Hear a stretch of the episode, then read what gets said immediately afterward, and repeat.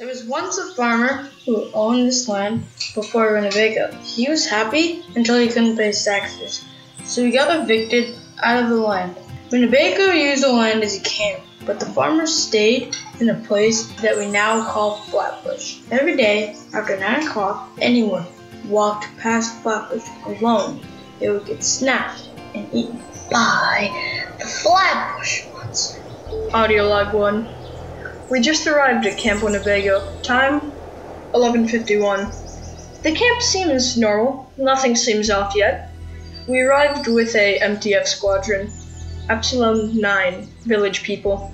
We came here because of multiple strange disappearances. Uh, hey. I'm recording an audio log. Not now. These darn MTF soldiers, they find some minor thing to make it such a big deal. Audio log end. Audio log 2. One of the Epsilon 9 soldiers went missing. We don't know why.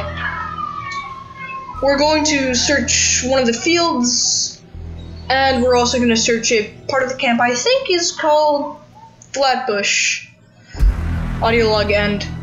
We have just split up with the other squadron, entering the indoor basketball court, checking for any tracks, trails, anything that can lead us to the mysterious cause of the disappearances. Let's follow the exact footprints, campers to creatures. Aha! Wait, it's not here. Let's follow those footprints. F L A T B U S H. This might be a clue. Wait a minute. This is Dr. Williams' recording device. Wait. Let's see what has last been recorded.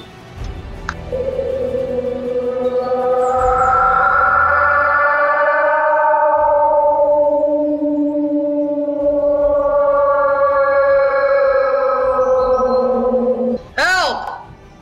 They took my land. They took my land. Help! He's over here! Open fire!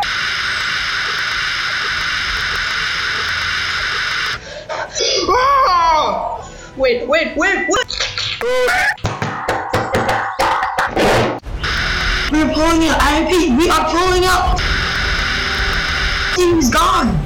Thank you for listening to Project Flatbush. This podcast was made by Dean Lado, an executive producer. Matt. Thank you for listening to Project Flatbush.